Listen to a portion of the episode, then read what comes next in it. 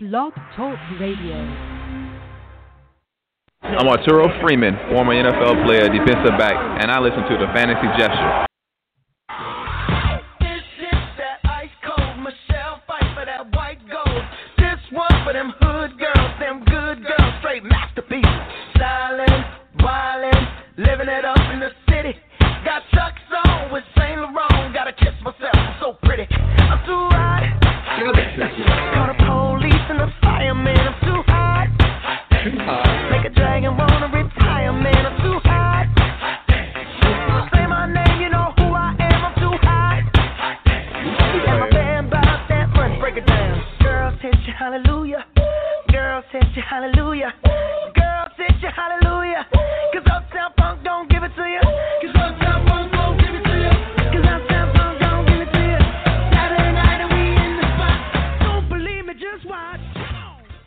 Wow, yeah. yeah, yeah, yeah, yeah. It is Saturday night.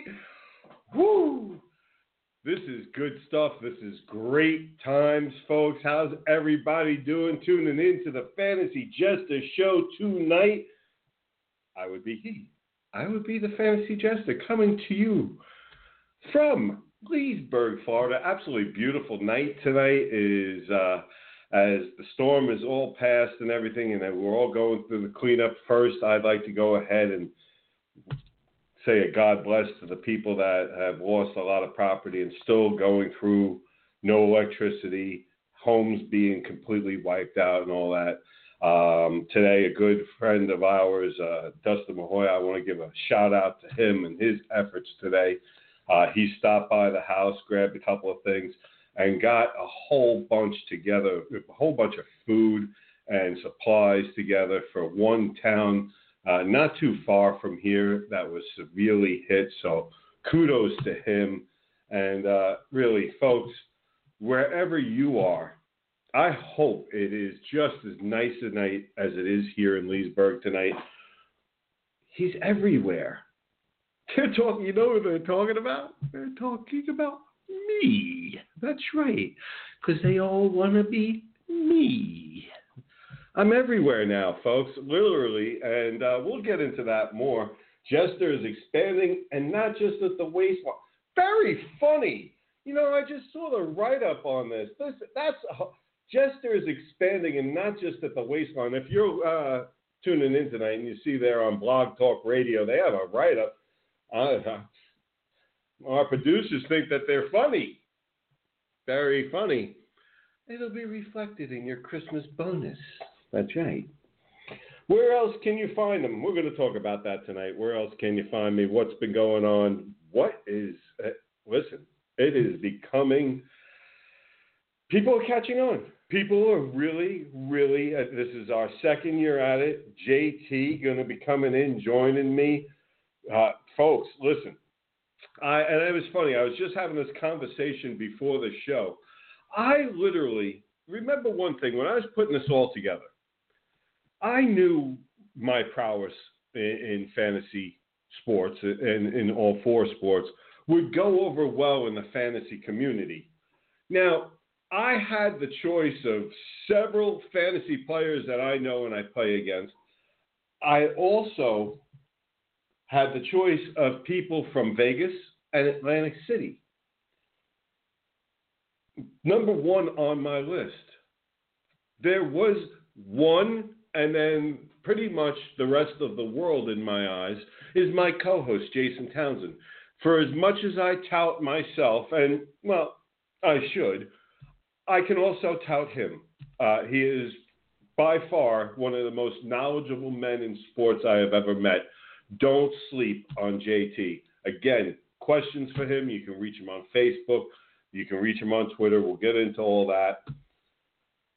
You know, we're supposed to be uh, covering all four sports tonight. That likely won't happen uh, tonight. We're going to go ahead. We want to give you, uh, uh if you're in fantasy baseball playoffs right now, uh, like myself uh, and JT and others, okay, before we get into the football talk, we're going to go ahead. JT's got a pitcher for you guys. I've got a hitter for you guys that you can plug in right now, get you a little bit of everything as you're in the middle of your playoffs, I know for some of you, if you're on Yahoo, those playoffs next week is the uh, quarterfinals and uh, we the final four, and uh, we know how important that is.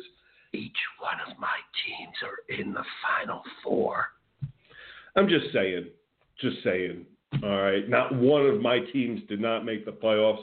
Now, not one of my teams won't be in the final four. Just, I, I have to throw it out there so that you have a reference point of who's the friggin' clown with the blue beard. You know, the blue beard plays, and um, Miss Watney, Miss Heidi Watney likes it, so I really don't care about much else. And the fact that I felt that you truly do need to know, though, as far as uh, who you're listening to for baseball and uh, football advice, uh, isn't doing too bad so far.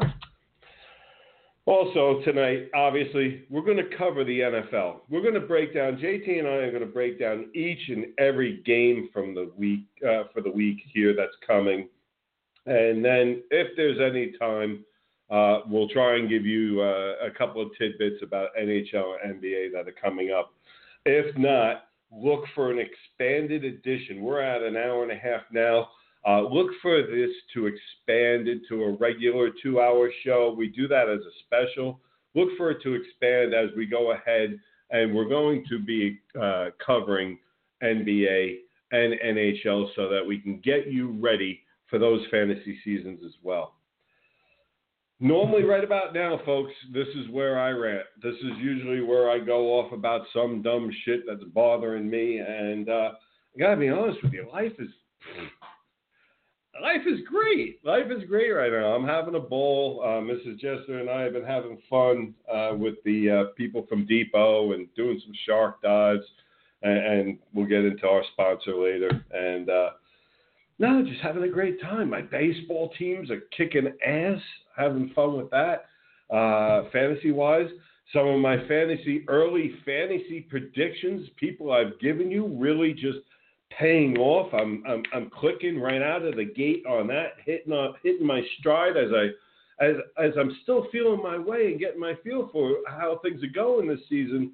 It's always nice, and I'm sure many of you can agree. If you can get out of the gate fast on anything, that's that's always a good feeling. It makes you feel like you're headed in a good direction. So, you know what? I'm going to be honest with you.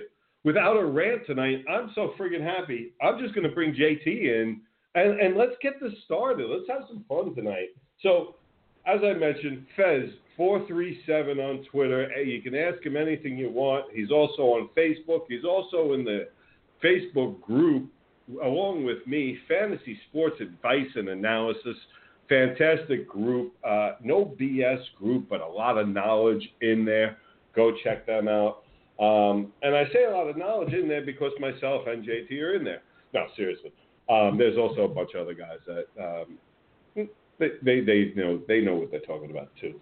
But to me, there is nobody better in my world, and there is nobody that's a better one B to this one A. Jason Townsend coming to you from Texas tonight. JT, what's up, my man? Well, you have me speechless here. You want to talk about, you know, everything's hunky dory and you're whistling zippity doo dah out your backside. But oh yeah, me, it's great, man. Nothing, nothing bad.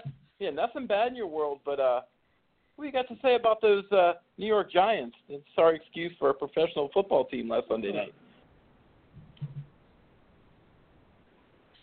I know you. You know, you believe Giants. Everything can't be right. Come on. You know, folks, this is this is the and what else would a great co-host do but bring the host down for the show? Why don't you bring out a rant in me? See, I didn't have a rant, and it's like he he's trying to get one out of me, and, and it is real simple because you know what, folks, I haven't said a damn thing about this all week, and I'm really having enough uh, of just stupid decision. You know, I hear a lot of people saying it's the Giants' offensive line. It's not the offensive line. It is the play calling. It is the scheme. It's the personnel problems that you're you're creating yourself. You go out. It's when okay, McAdoosh has gone this far, folks. He is actually working against what his GM is trying to help him friggin' build. See, one of the weak spots last year for the Giants was their running game because, well, we don't want to run that kind of game. We're not really a running team. We're a three wide set team in the Meadowlands. Ugh. Okay, fine. So, anyway, Reese sees that he is too stupid to get out of his way and chooses to help him.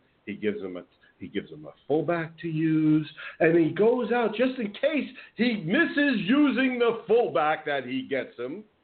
Let me go ahead and get him a big back that played in that system and was successful in that system. Let's go out and draft Wayne Gallman.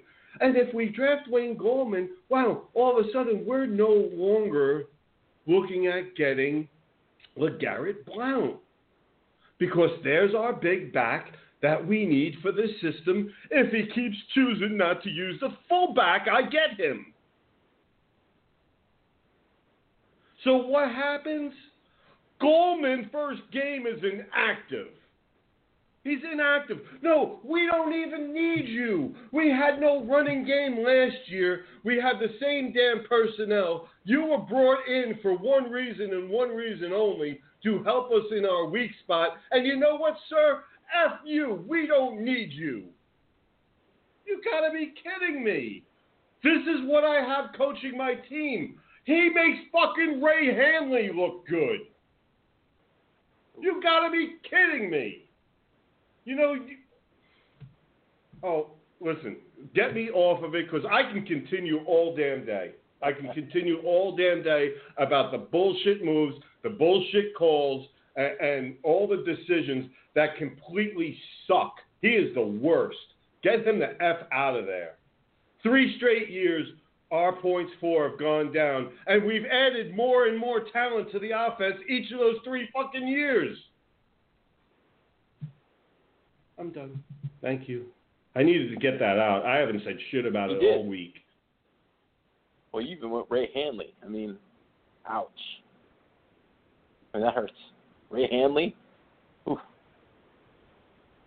You gotta one of the understand how frustrating coaches. it is to watch your team mess up. And then, like I said, the GM goes ahead and makes two different moves to counter your stupidity, and you don't use either one of them. Uh, Well, and, and the part I don't get about this whole thing is Gallman actually led your team in rushing this preseason, or was your most effective running back, albeit maybe against second and third stringers the majority of the time. But his time against number ones, he still was your most effective uh, running back in the preseason. But he's got an affinity for Paul Perkins for some reason. listen, you re- you remember when that coach punched Gilbride? Mm, yes, I do. Okay.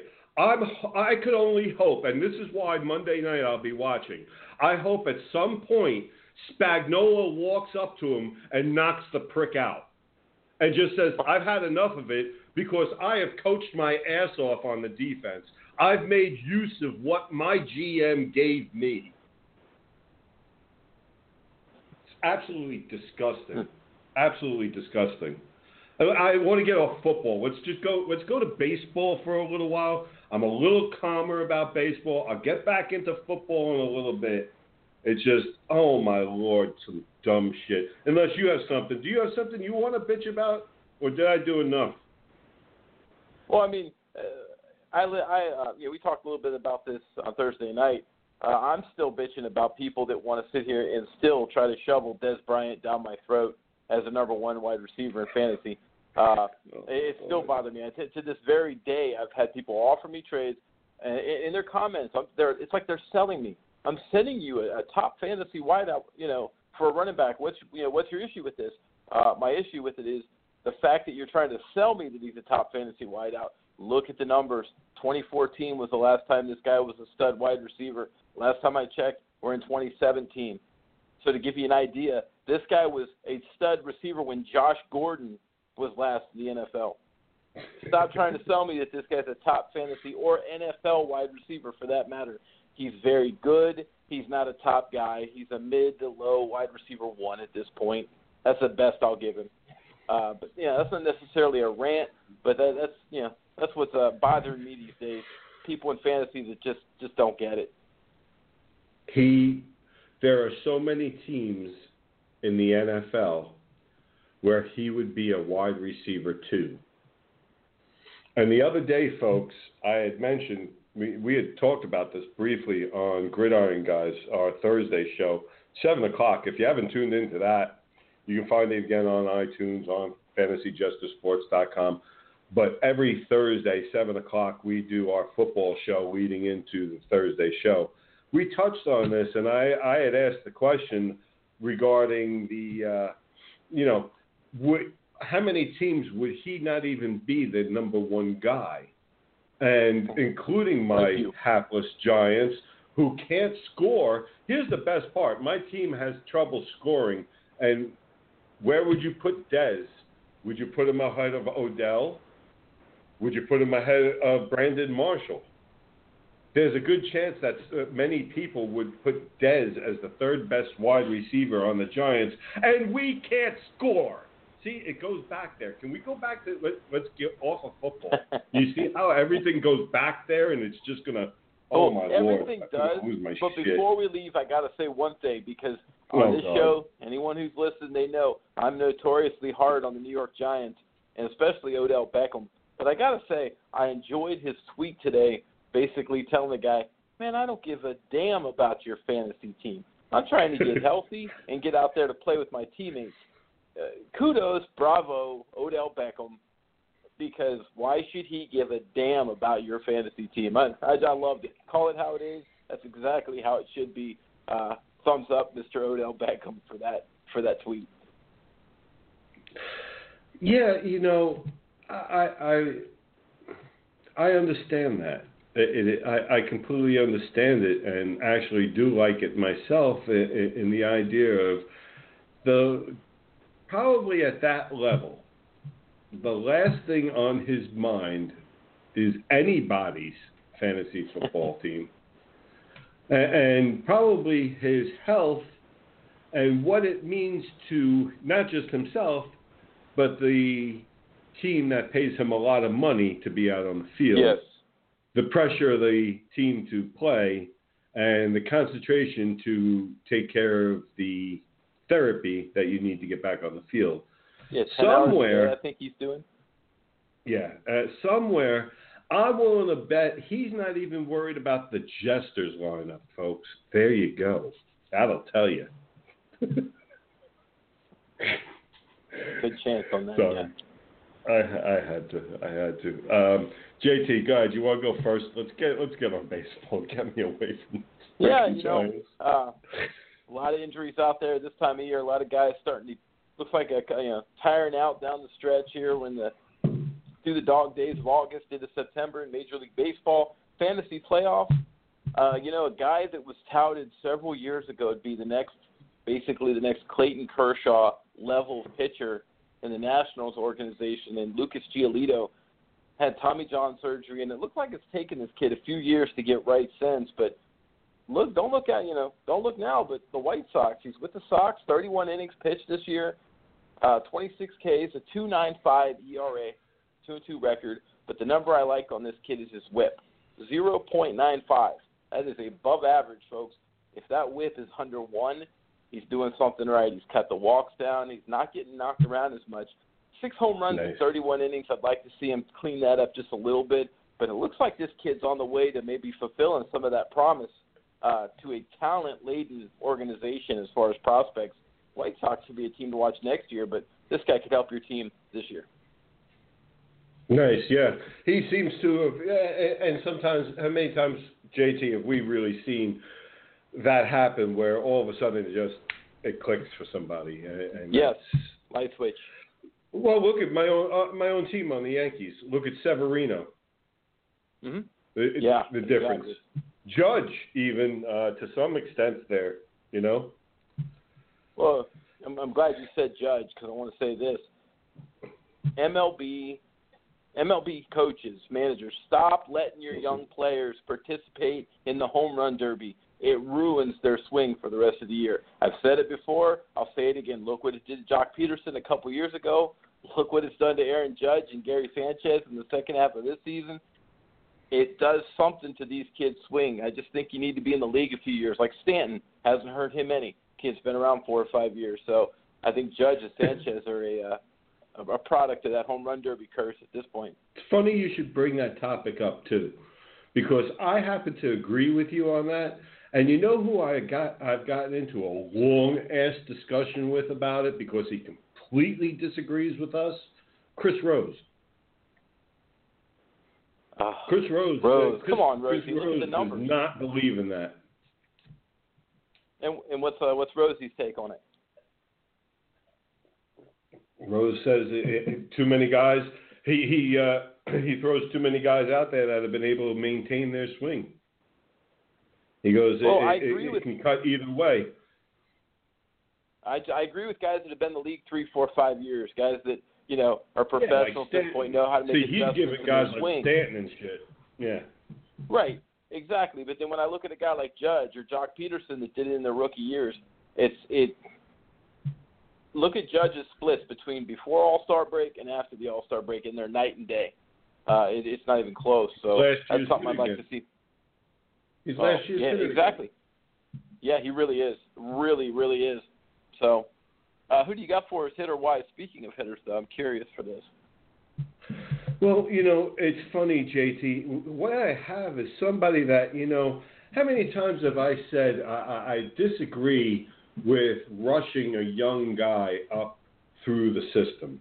You know, I really I Mhm. hate seeing the guys get rushed and pushed through a system, and yet I'm I'm about to give you a guy that, you know, he's going to help you down the road in, your playoffs here uh, across a couple of things. He's he's going to help you with average, okay, uh, a couple of RBIs, uh, runs, steals.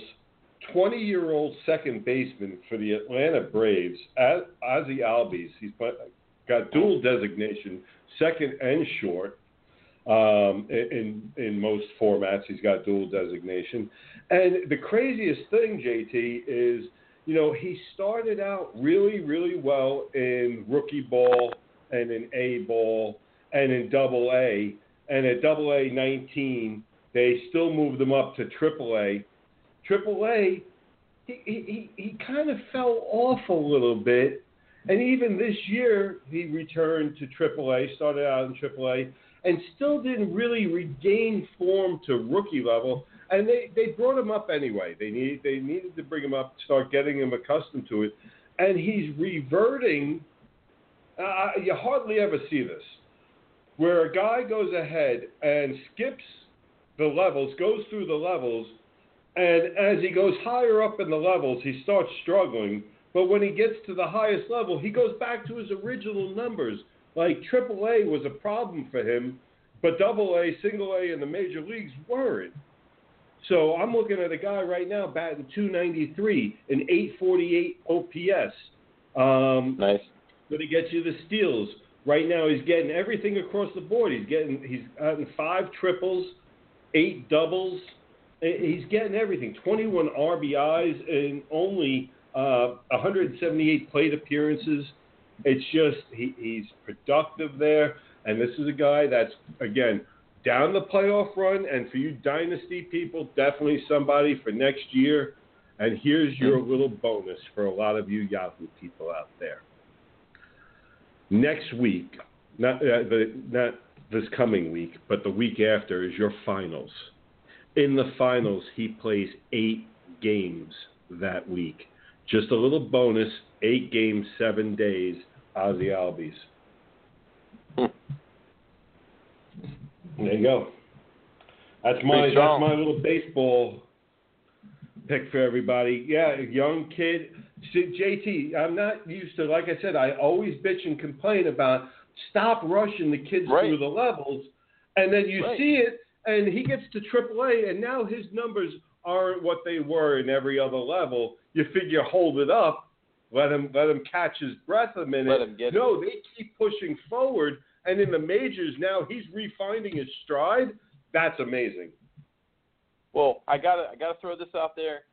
Congratulations to friend of the program, Jim Rosenhaus, and the Cleveland Indians Uh, Oh, I'm not yeah. sure what the what the score was for today, but at least a 22 game winning streak, uh, which is absolutely disgusting, uh, especially at this time of year. But uh, you know, lost in center field for them. The the rookie Zimmer out for the season. That's going to be a tough uh, a tough fill, but I think Tyler Naquin or somebody like that will be able to you know fill most of what Zimmer was giving them. But congratulations to the Indians. What that's a hell of a streak. It, it really, uh, you know, one of the things about that streak is uh, it, the the amazing time that it must have been for them. Uh, but at the end of it, how they thanked their fans too. I thought that was extremely classy. Uh, I don't expect anything else from a Tito Francona run club. You know, you usually see that kind of camaraderie with their fans wherever he is. He's a class act. And uh, speaking of class acts, yeah, Jim Rosenhaus probably was having. I can't wait to talk to him because I'm sure he was having the time of his life, other than the uh, uh, other than last year's playoffs. Uh, you would Mhm. think, JT, after coming off of that and, and having that loss finally, that they would have, uh, you know, maybe emotionally down day. Uh, no, actually, they go ahead and win today, eight four against the Royals. Okay, and uh, actually, yeah. Uh, well, Carrasco was on the mound. He he looked he looked real strong.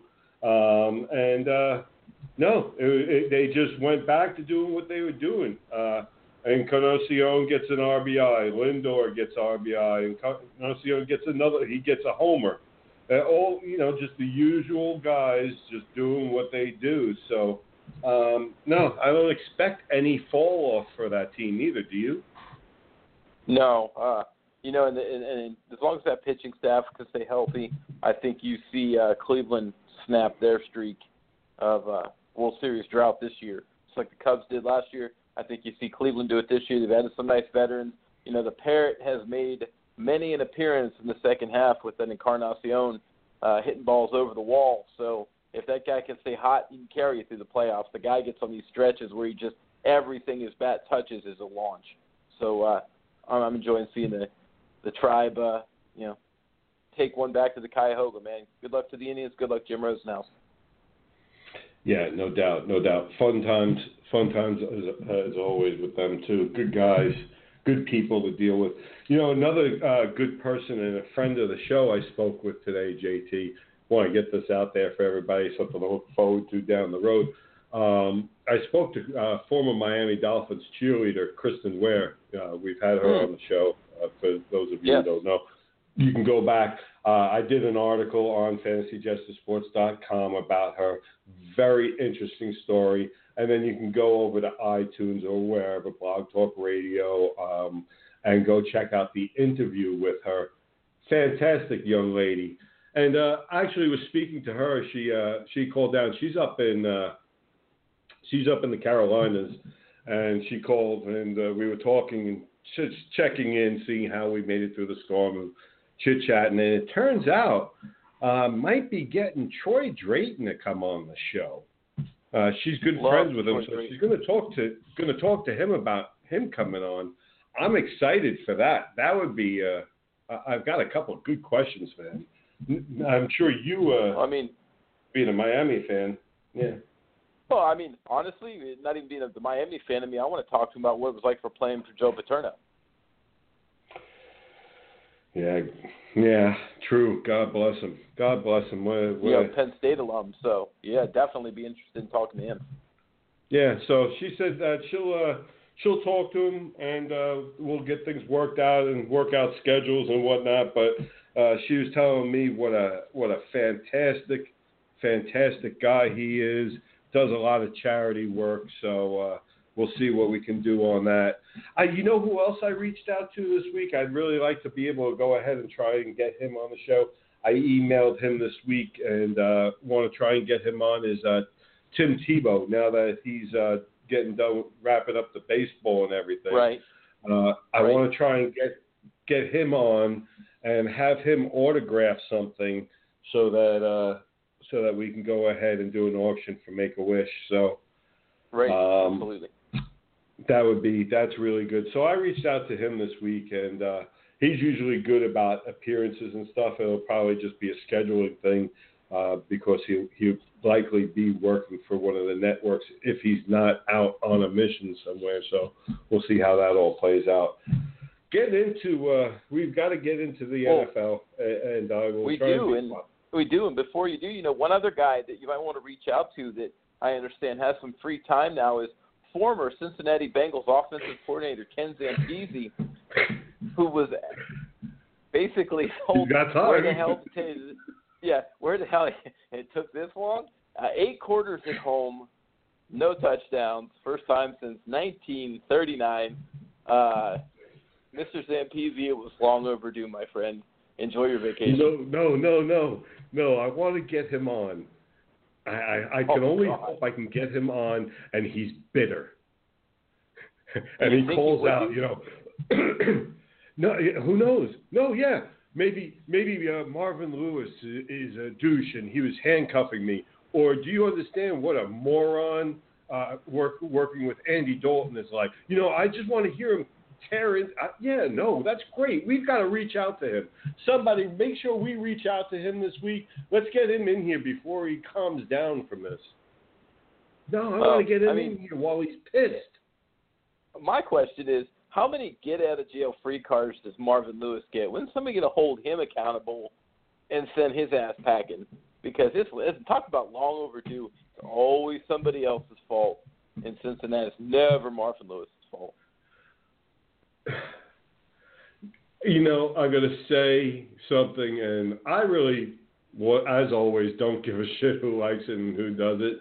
Um, Oh, you're seeing reverse racism at its best. If that was a white coach that bad, he would have been gone.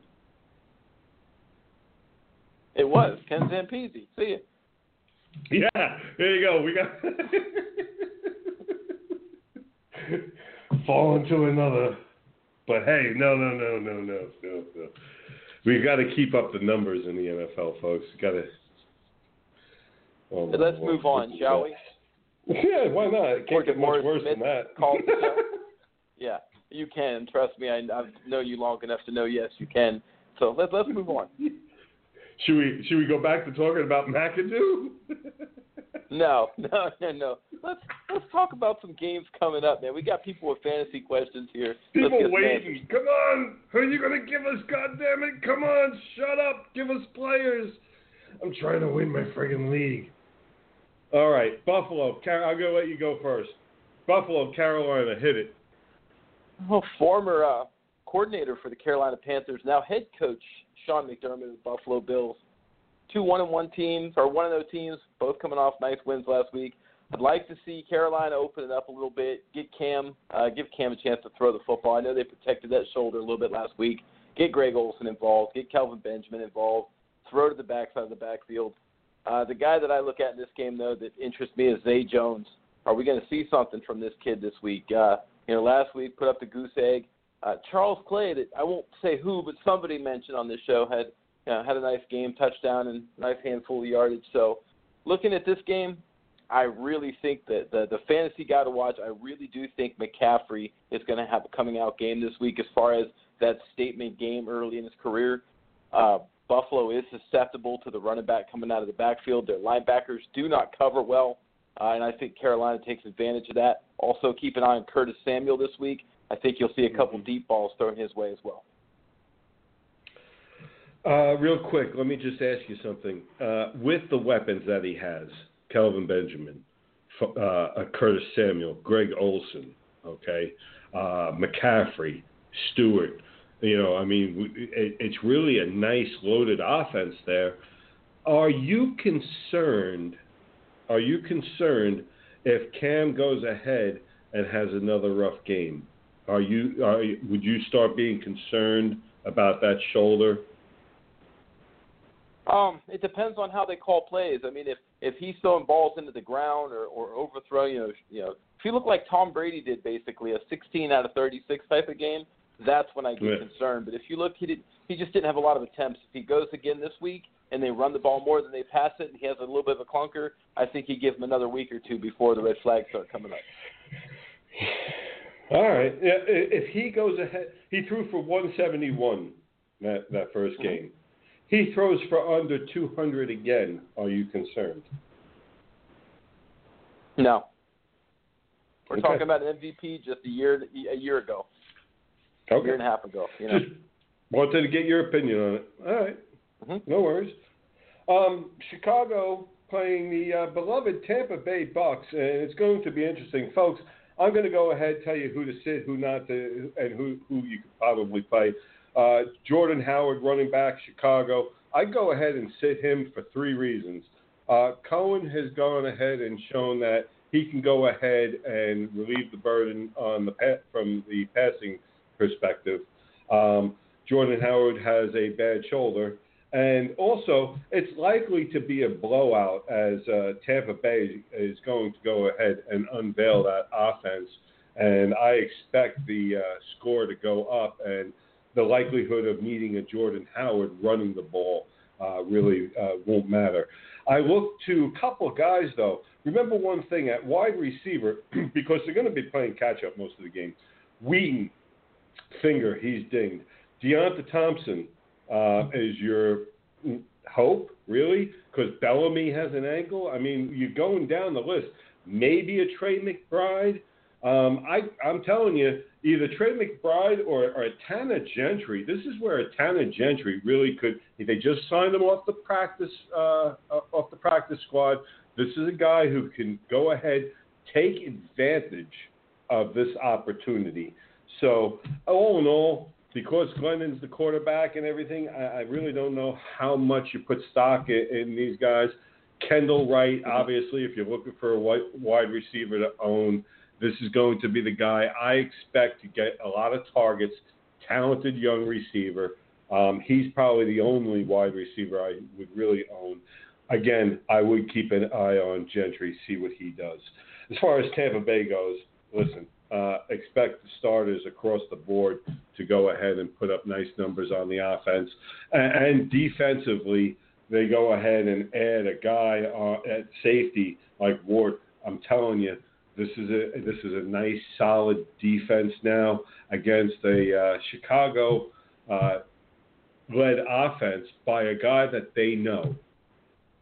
They're going You know, to force I- I- Glennon into his weaknesses. Go ahead. Well, he's got plenty. He's got plenty of them. Well, before we leave Chicago, here I got questions on Yeah. both teams. So I posed this question on FSA earlier today. If Mhm. Jordan Howard, for some reason, were to be announced as out, are you Hmm. starting Tarik Cohen? And if so, what do you list him as? Running back one, running back two, flex? Where do you, where do you see his value if that were the case? He starts well. He starts out as a flex. He starts out as a flex, so you have to figure Okay. as an R uh, as a uh, as a good solid RB two in a PPR, RB2, not a okay. standard. Yeah, in a PPR, Okay. not a standard. Right. Now let's flip over to Tampa Bay. So you're talking Yeah. about the starters across the board. What if Yeah. you're an OJ Howard owner? They still have a kid like Cameron Brate that was fantastic at that position last year. What do you expect out of OJ Howard this week? I, I wouldn't be so again. I wouldn't be surprised if somebody like Howard goes ahead and gets his uh, his, first touchdown. I, I can see them wanting to break him in, get him used to it. Jameis is very comfortable with him. Jameis likes him a lot. Okay, and, and if you're having one of those games where, hey, listen, how many times have we seen Evans getting the lion's share uh, of the targets? Okay, and Butterfingers there is dropping them. He he is just Mhm. as likely to have a, a dynamite game as he is to lay a clunker. They're going to go ahead. They're going to go with the kid's new other target to go ahead and start establishing that connection. I, I, I, he, Okay. Listen, I go ahead and put Howard down for a touchdown. Oh, okay. Okay. Yeah. Yeah. Let's go ahead. Let's keep going. Uh, Minnesota, Pittsburgh, JT, hit it. Ah, this game harkens back to the 70s, the old steel curtain versus the purple people eaters. But I'm looking at I'm Mhm. looking at a lot in this game. Sam Bradford's knee. There's been a lot of talk out there right now about this guy's knee. Uh, there's some concern. There's some soreness. Uh, and cert- twice repaired, surgically repaired knee. So that's something to keep an eye on. Pittsburgh's defense, I think, puts a lot of pressure on him. See how well he moves around the pocket. Uh, the receiving core, Thielen, I don't expect to put up 134 yards this week, but I still expect somewhere around 90 to 105, 110 yards from this kid. Stefon Diggs is Stefon Diggs. The guy is uh, the guy knows how to get open. He knows how to set up his defensive back. He knows how to get open, catch the football. Dalvin Cook, the guy you uh, you talked about extensively during the preseason, really showed up. Uh, I was impressed with him. Caught the ball well, ran the ball well. What happened to Latavius Murray? Uh, I didn't see much from him at all. I mean, Jerick McKinnon was a little with 53 yards receiving. At least he was somewhat fantasy relevant in a PPR league. Uh, flip over to Pittsburgh. Le'Veon Bell. I wonder if it was an old school Mike Tomlin. Hey, you want to miss all training camp? We'll see how many touches you get in week one. The guy's too good. Don't freak out and think, oh my God, 10 carries, 32 yards. I got to dump this guy. He's going to have a big game this week because, yes, Minnesota stops the run, but people forget Le'Veon Bell's well capable of catching 80 footballs. He'll be a he'll be a factor in that game, either running, passing, you know, running, passing game, or both. Uh, looking at the receiving core, Antonio Brown. I think Antonio Brown has a quieter game this week. I think Martavis Bryant's the guy to look at. I can see Martavis having one of his 140, 150, two touchdown games where he gets deep. And as far as the tight end position, I'm going to call Jesse James. I'm going to call shenanigans on him and call that a fluke from last week. I don't expect to see that again this week. Uh, over under 130 total yards and one touchdown for uh, Le'Veon Bell. Over. Right. Wanted to ask you about Bell. I think, uh, yeah, uh, Dalvin Cook is uh, everything that, like I said, I, I expected him to be. And uh, now the big concern, though, in Minnesota is, uh, wow, your quarterback looks so great, and now all of a sudden he's got knee problems. And the knee problems are so bad, you're signing your practice squad quarterback uh, to the roster just in case. Not exactly what you want to see after such a great, No. uh, great first game. Um, Pittsburgh is home. I look for Roethlisberger. Listen, there is such a big difference in the splits between home and away. Roethlisberger should have a, a pretty decent day, and yeah, I think to go ahead and uh, aid uh, Bell and get him away from that good uh, run defense, they'll go ahead do a lot of dump offs, a lot of screens, things like that. So, uh, good call on that one. Arizona and the Colts. Why All I yours. well, pretty much the shitty games? It seems like. That is Um, all yours. Thanks, pal. Actually, you know what? You know, here's the thing. Arizona is uh everybody's talking about there's no RB to own. If it's PPR, listen to me. If it's PPR, grab Andre Ellington, folks. This is a running back that they were going ahead converting into a wide receiver. Now, what more could you possibly want than a running back and a wide receiver eh, on a team that's hurting at running back and looking at a team that is going to be awful against the pass? Um, I, I just feel like it might be Andre Ellington. He's a little bit more used to that offense. I, I don't know. Some people have taken Kerwynn Williams. Till I see more, I don't know. Personally, I say stay away from the whole damn backfield. Uh, but if you're really desperate, grab Andre Ellington. He, a couple passes there. He, like I said, he knows the passing route. As far as Fitz and J.J. Nelson, listen, they're about to face matadors we haven't seen since the bullfighting championship in Barcelona in '83. Okay, um, there is a field day out there. I look for big numbers out of both of them. The Colts, the Colts do have a little hope this week in the unknown that is Jacoby Brissett. Now you're talking about a young guy in college. He had a four to one touchdown to interception ratio. Not too bad. Not not listen. His stats just don't blow you out of the water. Sixty percent wherever he's been, whether it's college or with New England, okay, hitting the sixty percent mark. I expect, though, obviously, it's going to be much better than Tolzien. And, and we'll see which one of the options he's going to go ahead and boost. Obviously, we'll see a good T.Y. Hilton push. I expect him to want to go ahead and get with his top receiver. I expect him to want to get with his tight end. So I expect a little bit out of Jack uh, Doyle this week. and we're starting to see maybe that push from uh, from Marlon back there on Gore. So uh, uh, from Marlon Mack. So it's going to be a fun team to watch as they progress. Take Marlon Mack as the season progresses. You're going to get more out of him. Hold on to Brissett as a flyer. He did well in New England learning. Where he takes that in Indy, I don't know. Hold on to him for down the road just in case you don't know. Keep just keep an eye on what he's doing because it might let them uh, handle the one thing that nobody in Indy wants to really talk about. How bad is Luck's shoulder really? Mm-hmm. Well, here's a Scary. question for you. Then it is scary. Mhm. You're talking about Jacoby Brissett. Uh, where do you Mhm. see Donte Moncrief in this uh, in this puzzle? Where do you see? Because we're talking about a guy that's in a contract year. Generally, receivers tend to play better in contract years or an option year anyway. Um, I mean, what do you see from him this week? What do you see from him going forward with Brissett? Well, you see, and that's the thing is Moncrief. He has that. He has the ability. He has the talent. I I don't know if he has the track record yet with with Luck for me to see enough to say, yeah, he's going to hook up and be able to do well with Brissett as well. The, and in particular, not in this Arizona matchup. Right, right. This is not. This isn't the matchup to have him. So again, him. this is a wait and see. You you got to own Hilton because it's friggin' Hilton. Anybody Hilton, else right. on that offense, other than the tight end, because that's the that's the quarterback's best friend. Okay, Mm-hmm. is a wait and see. Who does he have chemistry with? And we're going to find out. We're gonna, we're going to start seeing. Watch the number of targets. Watch the number of targets to the receivers, not in the first half. Watch the numbers in the second half as he's starting to feel more comfortable with guys.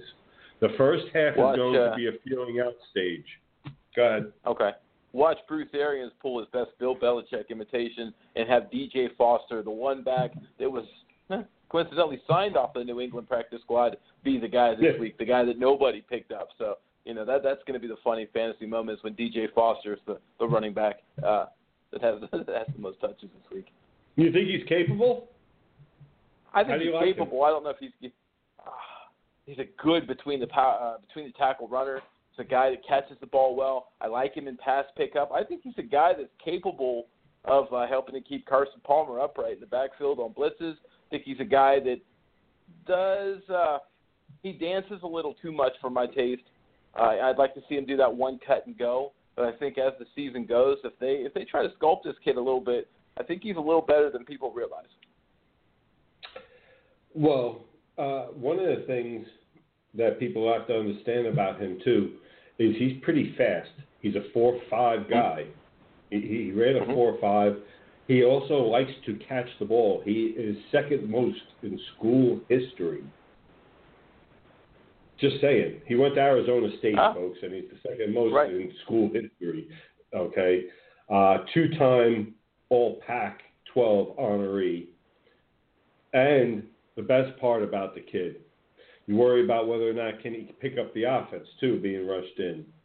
He's a dean's list guy. He's a bright Mm-hmm. Right. kid.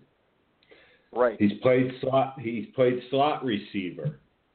He's athletic. There's just a lot to him, and you know, JT, that's a good one for people to watch. I like that. I like that a lot. And this is why I tell you, yeah, that's that. I like that one. I like it a lot, folks. Uh, I'm gonna have to grab him on a couple of teams before uh, before the night's through. You probably already grabbed him in our leagues, you son of a bitch. I have Um, no anyway, folks. Next up, New England, New Orleans. Oh, why? See, you get the good games, man. Hey, it's the way it should be. Now let's talk about this.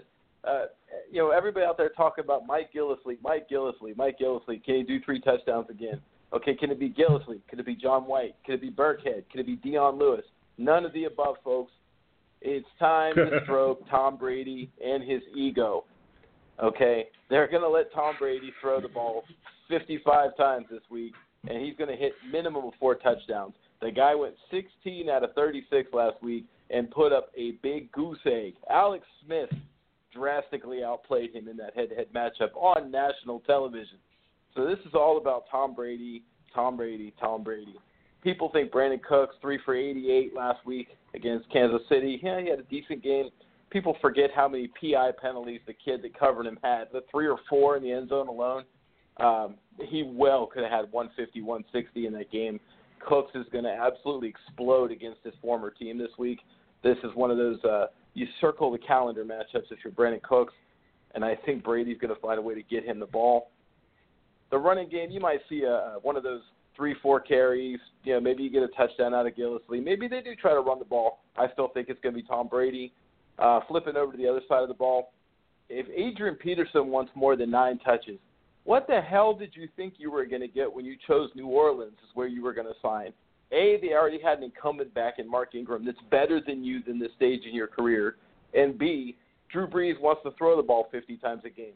So you think giving Sean Payton a stare down on the sideline is going to get you more touches, AP? you're dumber. You're dumber than you look, my friend. He comes from the Bill Parcells coaching tree. See how that I was works just going to say that. you know, looking at, I think Michael Thomas has a bounce back game this week. Uh, for you know, Coby Yeah. Fleener was solid last week. I think he will be again. The guy to have, the running back for me to start in New Orleans is Alvin Kamara. I think New Orleans is going to have to keep chucking the football to keep up, and Kamara is their receiving back and probably their most gifted athletic. Well, obviously their most gifted and athletic running back in that backfield. It's not going to be Ingram or Peterson that are running routes. It's going to be Kamara. So uh, I'm going with him if I'm starting New Orleans running back. Nice, nice. I am. Uh, that, that I, I'm really not going to add anything more to that because I have to get to this exciting matchup of Cleveland and Baltimore. I'm actually excited about that. I am. Hang yourself. Um, Cleveland, Baltimore. you have to Let's take a look. Okay, folks. Let's take a look at the running back situation. In Baltimore, the running backs split time. In Cleveland, the running backs split time. Let's take a look at the quarterbacks. Both quarterbacks still trying to find their rhythm on the season. One because he's a rookie, the other coming off injury and missing the whole off uh, uh, the whole preseason. What can you expect from the their wide receivers on both teams? Really don't know because we don't know who they're going to match up with because one's a rookie and the other missed all preseason. Uh, both have me staying away, except for the uh, deepest of leagues. Um, the QB matchup really is the problem here uh, for me, and that is who who do you take? I mean, do you take anybody on from these teams and really consider it? Like I said, you've got a committee in Baltimore at running back. It really could be anybody's freaking game this week. You've got a committee in Cleveland. Okay, you've got uh, Duke Johnson who did next to nothing last week, but Hue Jackson's talking about how he's going to use him more. Okay, um, it's just it, it's a it's a mess from the running backs. It's a mess at quarterback, and it's because it's a mess at quarterback. It's a mess uh, at your uh, wide receiver, tight end position. Know, tight end. There's no tight end in Baltimore practically, and and, and Njoku in uh, Cleveland. Uh, I don't know. He's he might be the only weapon that uh, has a regular spot in a dynasty moving forward. I mean, Corey's been okay on the outside, but I think they're waiting. It's going to be interesting what happens with Josh Gordon for this game, though. Nobody moving along. I hate this matchup. This was the worst one ever. It really Well, was. one to thing me. to add to that, Jester.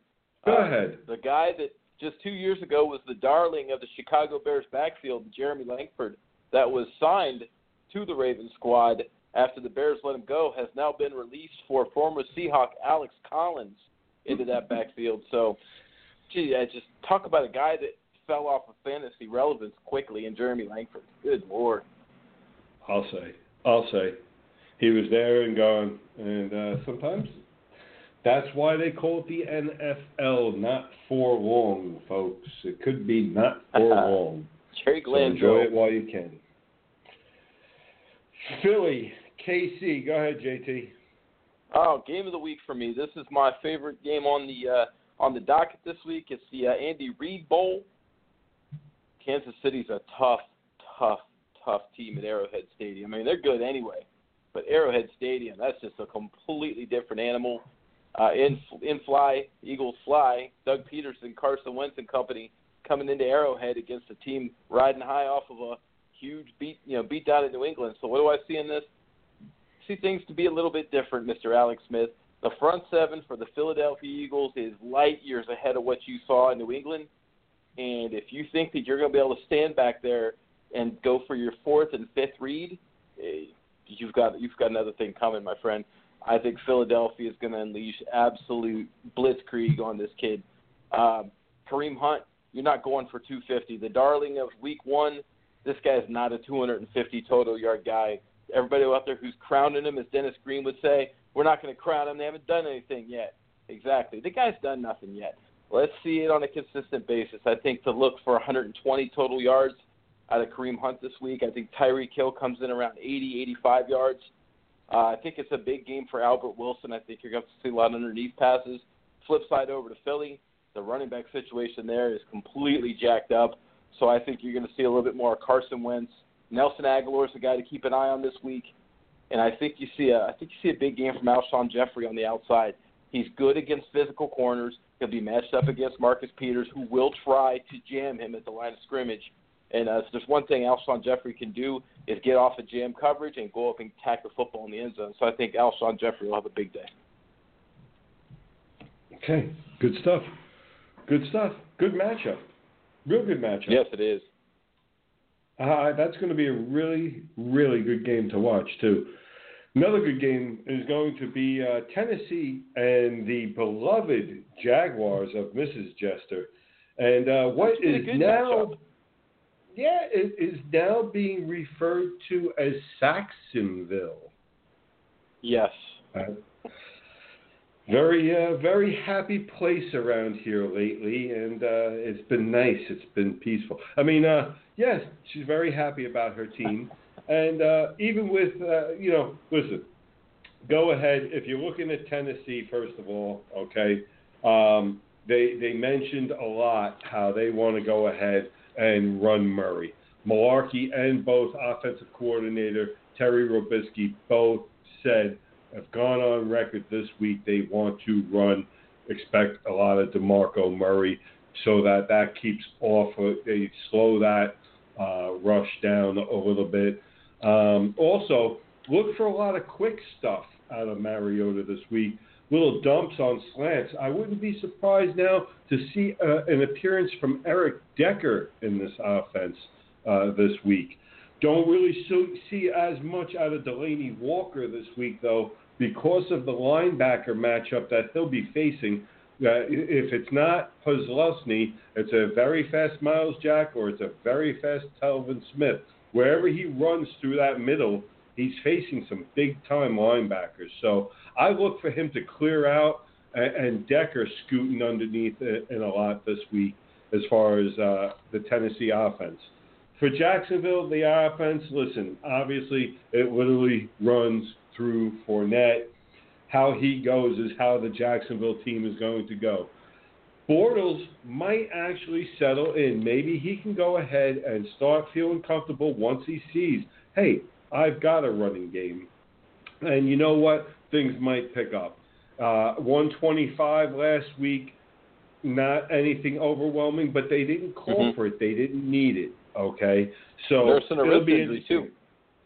Hurns Hurns is an okay receiver. Lee, I'm not overall impressed with. One of the guys I keep an eye on, if you want to just watch until Westbrook gets back this year, folks. One of the guys I'm personally keeping an eye on is 6'1", 194, Cleveland Cole.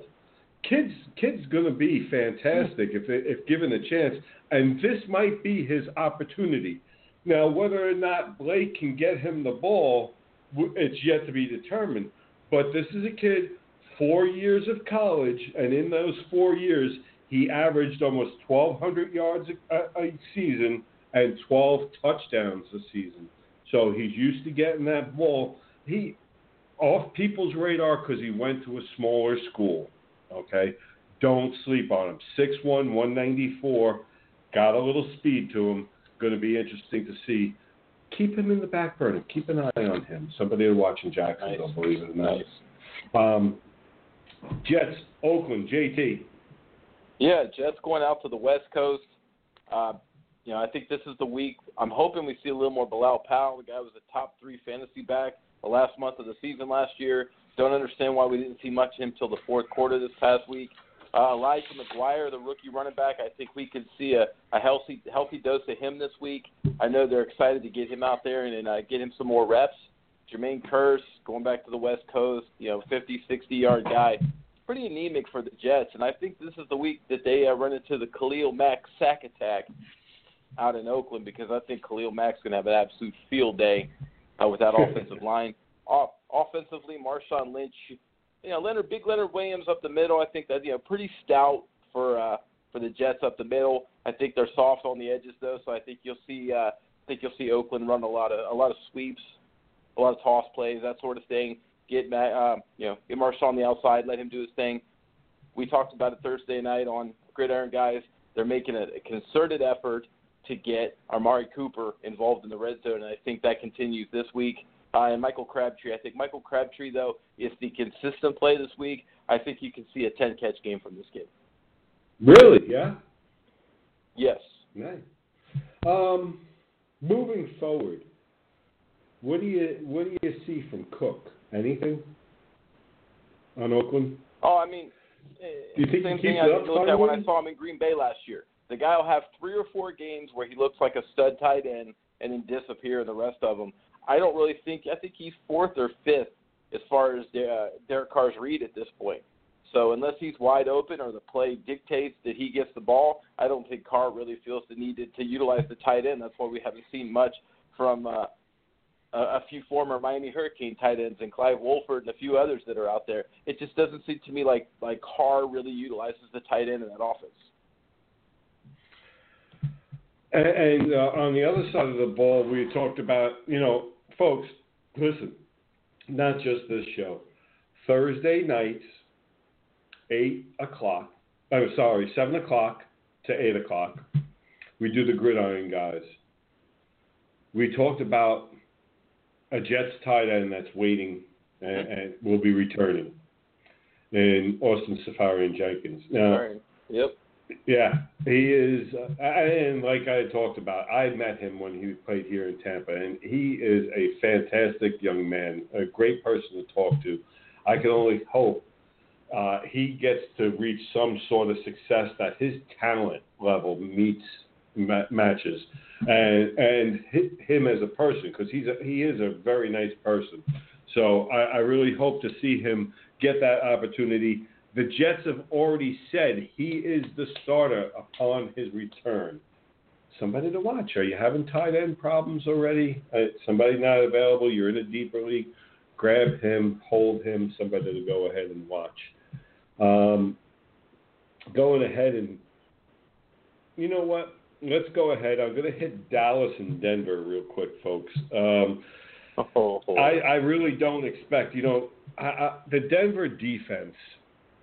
I, I just, uh, we talked about it earlier about Dez already being an RB two. I mean, and, and going against this kind of defense, I, I really two. don't see a lot. Pardon me? I mean, a wide receiver two. Um, thanks. I, I really just see the Zeke show this week out of Denver. They're they're really going to push the ball. I mean, out of Dallas, they're going to push the ball uh, to him to try and uh, move that ball. I mean, they're not going to move it in the air. They're really not against this team. I'm telling you. Von Miller's go already said he's going to be uh, looking to get the sacks this week. He said in an interview he's going to be chasing down Prescott, giving him a hard time. Uh, and I thought that was good because it also gives Dallas an idea of what to expect. But um, and, and, and out of Denver, yeah, out of Denver, um, one of the things I'm, I'm starting to see, and I think it's going to upset a bunch of people. Everybody thought Jamaal Charles was just going to come in there and take over, uh, based Oh, on no. pre- yeah, on his history. I mean, and he's already had a fumble. what people didn't expect is C.J. Anderson to have a solid game, first game out, 20 carries, 81 yards, would have had a touchdown, except uh, it was called back on a BS penalty. He had a solid game. Don't expect that to change because all because the Giants couldn't run against Dallas doesn't mean you can't run against Dallas. I look for the same thing. They're going to do the best that they can, Denver, to control the clock, control the time, let the defense take over, and protect Siemian as much as they can. Don't expect any difference. See, see also see So- C.J. Anderson all game. Two running backs, both game, both teams. Two questions, Jester. One, do you see Chris Harris or Aqib Talib matching up with uh, Dennis Bryant? I don't even think that they move them. Really? I think Okay, wherever so lines up, it's not going to matter. Both of them, both of them have him covered. Both of them have him Now- covered. So then, so we stick them with the with the Dallas offense. That is a tough front to run against, even with that talented offensive line that Dallas has. Do you see Dallas utilizing Zeke the same way we were talking about Pittsburgh utilizing Bell against the tough Minnesota front? We saw some of Sure, they're going to have to. They're going to have to. They're going to have to. Um, and just keep moving Zeke. You're going to see Zeke all over the damn formation this uh, this game. Well, in the Okay. end, it's going to go to Zeke. Oh yeah, they're going to move that kid all over the place. Watch, without a It'll question. be fun to watch. Two running back games. I'm telling you, it's a it's a running back uh, uh, because it's going to be a closer game. I doubt. I, I really Yeah, go. I'm having a hard time wa- thinking of this. Trevor Siemian lighten up Dallas, or Prescott lighting up the Denver cornerbacks. Mhm. I'm just having a hard time with that. I see running backs both both teams. So unless there's anything else you want to add, I mean Siemian did all right. He was serviceable last No, week. Siemian was solid. Two nineteen. He had The three offense looked good. touchdowns. Yeah. Uh, we have a lot of people in uh, the FSA group. I want to throw this out there to you guys that are listening in. A lot of Yeah. people asking about Emmanuel Sanders this week. Um, if anyone, if anyone's going to have a big game this week in the receiving corps for Denver, I do think it will be Sanders. I could see an eight catch, 90, 95 yards, maybe he sneaks in a touchdown. But I think he'll be a guy that they use as an extension of the running game. Those little seven to 12 yard out patterns that he likes to run, or those little 10 yard curls, and kind of use that as an extension of the running game. So I think Sanders screen. is a guy that, yes, a guy, definitely a guy to play this week if you're looking for wide receiver help. Ah, like I said, uh, it's going to be an interesting game. I, I, I see a tough game there. Miami finally gets to play. Your team gets to play Mm. this week. They're going to be allowed to Yeah, play, and they're going to they're going to play San Diego. So uh, might as well let you do the breakdown of it, sir. Well, yeah, you know, um, out in uh, sunny Carson, California, in the LA, LA Galaxy Soccer Stadium, we'll see the Miami Dolphins playing against the Los Angeles Chargers. Uh, this one holds a little extra to me as I'll be covering this one. Uh, you know, Jay Cutler. Everyone wants to sit there and slam Jay Cutler. People forget that he played with Adam Gase for one season. 2015. Oh, by the way, his best quarterback rating of his career at 92.3. 21 touchdowns, only 11 interceptions. See, no one wants to talk about that. Is Jay Cutler an idiot? Absolutely, he's an idiot. I never said the guy was a rocket scientist. Okay, I've never said he was. But the guy can throw the I don't football. care about that and the part. thing, I don't give a damn if he's a Nobel Prize winner. Okay, so the guy can throw the football. The one thing that Ryan Tannehill doesn't do is take a lot of shots down the field. The safeties can sag in on the running game. You can't do that against Jay Cutler because he's not a rocket scientist. And if he can't count three defensive backs on one receiver, he's still going to throw it there anyway because he can't count that there's three defensive backs on that one wide receiver. So my point being, Jay Ajayi is going to have a big day. He's going to be involved in the passing game. He's going to have lanes to run in. I do think DeVante Parker is a guy that not enough people are looking at. This is the type of guy that can get down the field and go up and get those balls from Jay Cutler, those one-on-one balls. So look for Miami offense to put up some points in this game. They made well, let's be real. They made Trevor Siemian look like a, like a Pro Bowl quarterback last week. What do you think Jay Cutler can do? Flip to the other side. Philip Rivers, three touchdowns, but I believe it was under 200 yards passing. It just didn't seem like he was on in sync, shall we say, with Keenan Allen, Tyrell Williams, uh, Hunter Henry, zero targets. I still, to the life of me, can't understand that. We're talking about a guy that I think could be a top five tight end. I think we see a, a bounce back from him. Miami notoriously has trouble covering tight ends out of the, uh, in the passing game. Look for them to force feed this kid the ball some. So Hunter Henry's a guy that I think you can play maybe as, as a tight end two, if you would. Yeah, he's not in a top tier tight end, but he's just out of it this week. Uh, and look for Melvin Gordon to have a big day on the San Diego side. All right. First, Rivers had 192 next week, uh, last week, and three Okay. touchdowns. You are, you are correct. He was under 200. Um, two, uh, San Diego Chargers will be San Diego Chargers to me all year. They have not earned the LA designation somewhere in my filing system that I call my P brain. I, I, I everywhere I go, I've been calling them San Diego all friggin' year. Give me time. I figure sometime next year, just somewhere around preseason, folks, I'll be doing an episode and you'll hear it, and all of a sudden, bing, it'll click, and I'll just be saying Los Angeles Chargers, and you'll be like, wow, he finally got it right. Well, in all story. fairness, in all fairness, Jester, St. Louis hasn't earned that designation either by the look of the write-up. So No, no, uh, they haven't. Uh, again, like I said, it's going to take. Listen, there's some parts of me, folks, that you're going to see absolute friggin' brilliance. How did he see that?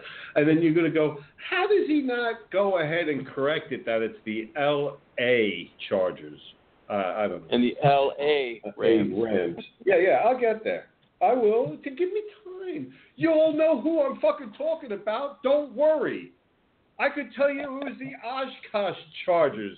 You'd know it was Philip Rivers' team. Anyway, Jay Ajayi, okay, real quick for those out there who were concerned, a bunch of people have been asking me about Ajayi. So, as you know, if you're in the group with us, FSA folks, great Facebook group, fantasy sports advice and analysis. Go ahead, join the group. Join us Tuesdays as yours truly goes live and answers your questions on waivers. So, in the group, I was recently talking uh, my, amongst JT and a couple of the people asking about Jay Ajayi, and I took time out to reach out to Omar Kelly, who's the beat writer for the uh, Miami Dolphins, and I asked him specifically uh, how Ajayi is, and they he says right now everything was just precautionary. He's fine. Don't expect any difference in his in his load this week. So I, I got it right from. I mean, the best I can do is getting it from the beat writer himself that literally spends mm-hmm. his whole life covering these guys. He is. I don't like him. I think he's an ass, but he knows his Dolphins, and uh, I, I will go by that. The next best thing I could practically do would be go to Gase himself. So. Um, gives you a little something on that. JT, go ahead and, and give us the next one as well. The LA Rams. Ooh, okay. And the the Washington Rams. Redskins. Oh, you know what? Hold on. Before we go on, I do have a question about that game. Looking Uh-huh. at Miami and the Los Angeles Chargers, okay, Okay. look at the two tight ends. Who has the better game? Well, you look at Julius Thomas, two years with Gase, 24 touchdowns back in Denver. But I truly think the fact that Hunter Henry didn't receive a target last week and Miami's uh, lack of ability in covering the tight end, I think Hunter Henry uh, is force fed the ball a little bit this week, and I think he has the better game. I think Julius Thomas, who had a subpar preseason, needs a little bit more time to get uh, acclimated to Jay Cutler and the Dolphin system. Okay. All right. So Hunter, the uh, tight end, uh, owning that one, folks. One Um, name for you. One name for you in that game. Yeah. The Dolphins are talking about running a lot of two tight end sets in that game. MarQueis Mhm. Gray, is a guy Yeah. that is extremely underrated at the tight end position, and a guy that's a sneaky, kind of a Delanie Walker mold of a tight end, more of a smaller speed guy that just has a knack for finding holes in zones. If San Diego Mhm. starts playing zone on him, watch that kid have a big day. Nice. Good, good, good. Um, going to Washington. L.A. Rams. Hit it. Wow, what can you say about the Redskins last week? Uh, Fat Rob Kelley laid an absolute donut, disappeared. Kirk Cousins looked terrible. Uh, you know, prior 60 yards. I think people were expecting a little bit more from him. Jordan Reed playing with a broken toe, but still showed, played well, made some nice catches. The problem for the Redskins is until they get that running game going, Kirk Cousins can't utilize the play action. He's one of those quarterbacks that's a great play action quarterback. Get the ball down the field to a Pryor, Jamison Crowder. Where's Josh Doctson, last year's first round pick out of TCU? Inactive last week. Uh, don't understand what's going on with this kid. Are we going to see him play at all this week? And then we talk about the Rams. 46 points last week. Forget that. Erase it from your memory. Strike it from the document. you know, overruled. Throw it out. They were playing a semi-pro team called the Indianapolis Colts, so it doesn't count. You are not. Do-over. You are not going to see that this week. You are not going to see them put up over 24 points this week. Cut that in half is what they're going to put up. I do like Cooper Kupp in this game. Six targets, four catches, 76, and a touchdown. This kid is a prodigy. PPR dynasty leagues, he should be on your team. Uh, Sammy Watkins, he's due for his annual injury any time now. So, uh, you know, you might even see him elevated up a little bit at that point. Um, I do think Todd Gurley being involved in the passing game is going to get him back to where he should be. The Todd Gurley from his rookie year, uh, and the Redskins are a team that he can get healthy against because if he likes to run it on the edges, and the Redskins are weak on the edge against the run. So I think Gurley's a good play this week. Nice. Nice. Um, Hig- Higbee and Everett. Who do you see emerging out of those two tight ends? Both were decent last week, if I recall. I don't have their numbers in front of me. Uh, I still think Higbee's going to get every opportunity first, just because he is a good run blocker. I think that's the one part of Everett's game that he needs to work on. If Everett could get his run blocking down, I think he's the better receiver. If you if that makes sense. So right now, I think Higbee basically gets first shot. Okay. All right. Cool. Good stuff. Good stuff. Moving right along, folks, because uh, let's see, we've got 13 minutes on the clock. We're moving along nicely. Um, and right now, we're going to go ahead and give you. Uh, it's my turn. I'm looking at San Francisco, Seattle. Interesting. Interesting because you know I've said so many times uh, the predictor of the game is the better quarterback in this, and right off the bat you'd like to say that Russell Wilson is the better quarterback in, in this matchup um, against Hoyer. But the problem is, is the uh, offensive line of Seattle is absolutely grotesque, and so was Wilson's performance last week of going uh, 14 for 27 for 158. Um, I really don't see that happening again. They're not playing the Green Bay defense, um, but the Green Bay defense, uh, that offensive line made the Green Bay defense look like the Chicago Bears of '85. Uh, it was absolutely disgusting, and, they're going to have to fix that line real quick. Um, and I mentioned Hoyer. Uh, don't expect much out of Hoyer. Uh, 193 last week uh, uh, in 35 attempts. Uh, really not going to light up the stat board, even with a iffy Sherman. Now, remember, Sherman is iffy this week, and Garcon went off last week for six catches, 81 yards, and expect him to be the top weapon in a game that they will likely be down. So Garcon's still a solid play. Um, one of the things, though, for San Francisco is expect Hyde to do a little bit more this week because at first that game's a good. It, it should be a little closer if they can go ahead and take advantage of that for Seattle line. Um, I expect Hyde to get more than nine carries, uh, but he did do the nine carries, 45 yards uh, on those nine carries. So I expect him to do what Ty Montgomery couldn't do. Uh, Montgomery ran for 54 on 19 carries against them for a touchdown. Expect Hyde to go ahead I, I see Hyde getting a hundred yard game and also a touchdown. They're going to have to use Mm. him uh, without a question this week. But uh, no, I'm hoping that Seattle finds a little bit more of a, uh, some offensive line work there because uh, across Right. the board, everybody's going to get killed fantasy wise. Well, what do you see, Jester? What do you see from the two uh, rookie running backs in this game? Matt Breida from San Francisco, who they're high on, and Chris Carson, who's really elevated up Pete Carroll's uh, list. If you listen to Pete Carroll, so what do you think of those two? Well, you're going to see the game's going to start as far as uh, uh, let's go with the Seattle side first. Thomas Rawls has been practicing for two weeks. They're just finally going ahead and putting him on. So I expect him to be healthy. So I expect uh, the first half to be a, a true three back committee and then go with the hot hand in the second half uh, as far as Seattle's concerned. And again, uh, plenty of people have heard me mention Chris Carson, Chris Carson, Mhm. and not not just the former promoter. Um, he really is. Yeah, there you go. Slide that one in there real quick. Um, he really is uh, probably the more talented back of that group, believe it or not. Lacy just, I'm sorry, uh, Lacy's just not it. And the only competition to me that he has is Rawls. So um, don't look for much out of that backfield just yet until it gets settled down and the offensive line gets a little bit better. You mentioned uh, uh, Matt Breida. Uh, see, uh, I'm going to see him be brought along.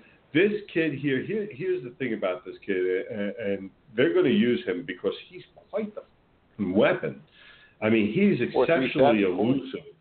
Yeah, he's exceptionally fast and elusive. Okay, and if they're smart, they get him the ball more often in space. Um, I see them using him more and more as the season goes on. Great guy to have in a PPR uh, setting and somebody that might not pay off this week, um, but look for him to start picking up uh, steam as the season goes on and they get more confidence in him. There's the that's what I've got. We've got one more to go before the Monday night matchup. Uh, Green Bay Atlanta, the Sunday night game. JT, this should be a nice game to watch. Good should be a fun Sunday game. night game. Yeah. Yes, this should be a, unlike the Thursday night game last weekend. Next week, this should actually be a good primetime game. Uh, Green Bay on the road at Atlanta in that god awful stadium. The good thing is it's on Sunday. The bad thing is no Chick Fil A, guys. Sorry, we're closed on Sunday. So if you were going to the Falcons game expecting to eat Chick Fil A, you're not none for you. Eat before you go to the game. So when we look at this game, let's start on the Atlanta side of the ball. Austin Hooper, two catches, about 140 plus yards and a touchdown on two targets. They've got to get this kid more involved in the. I, I don't understand the two targets. Obviously, he's not going to have 140 yards every game, but this is a guy that can get open. He's fast. He's a smart kid. He's a Stanford kid. Talk about a guy that knows how to read, see what he's seeing in defense, make an evaluation, get open.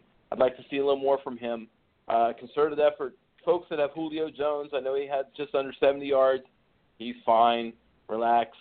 Julio Jones, week one. Week two, I think this is the week in the big games is where he comes out and plays his best. If you don't believe me, go back and watch the tape of the Super Bowl. This guy will go up and make any catch you possibly can imagine. The running back situation, I haven't heard the update on Tevin Coleman. I know at one point he was questionable going into this week. Uh, Deon, you know, Devonta Freeman, I think you're going to see him utilized in the passing game.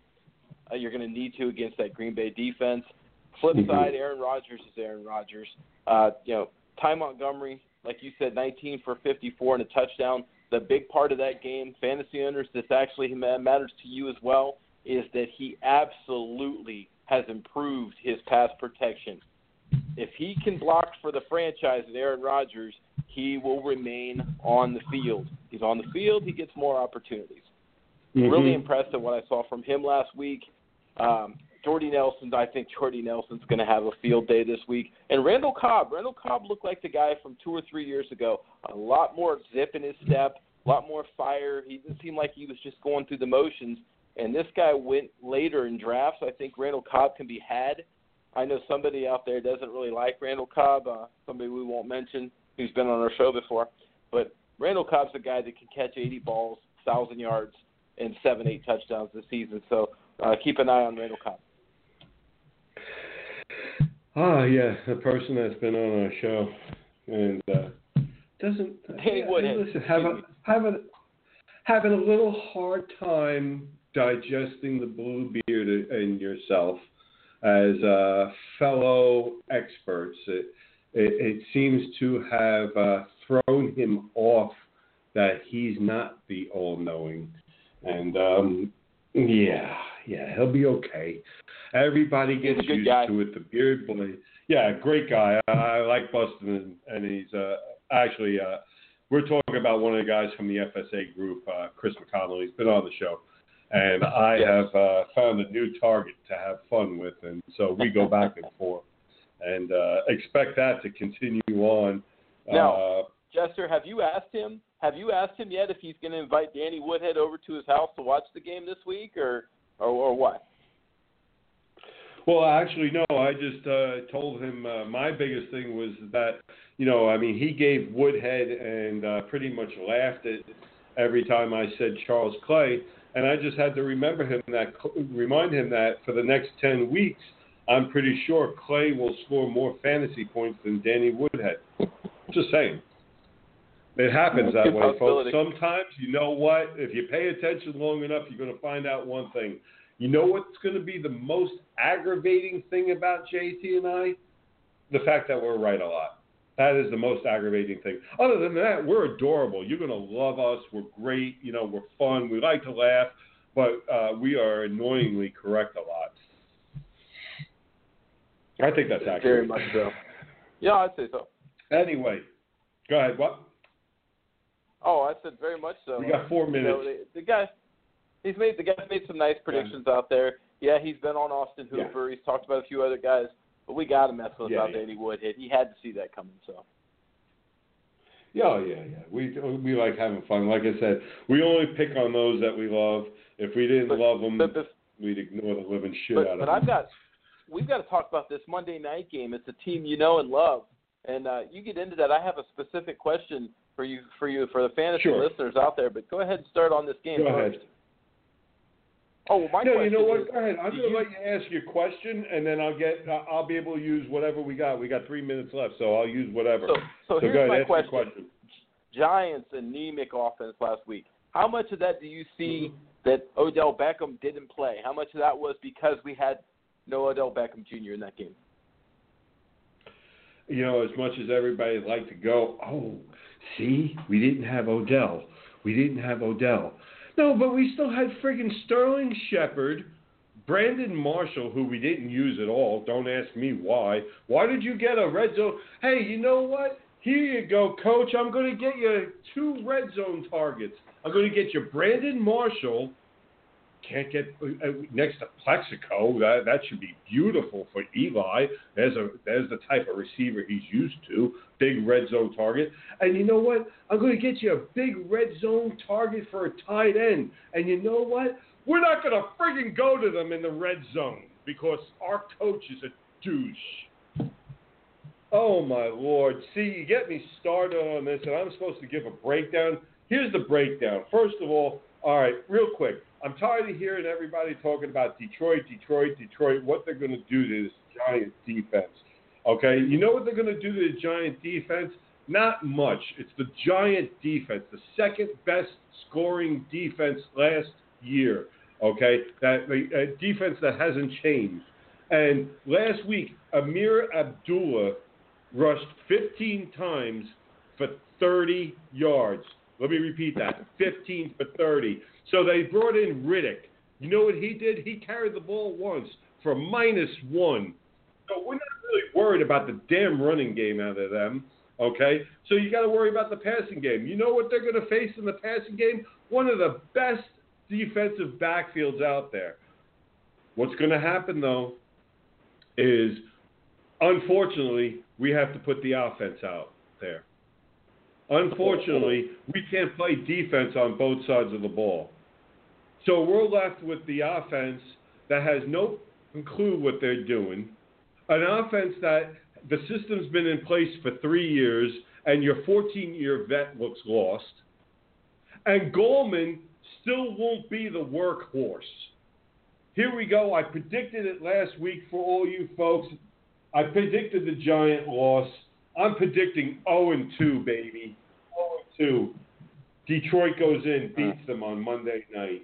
Folks, you've been listening to the Fantasy Jester Show. He's everywhere. We really are.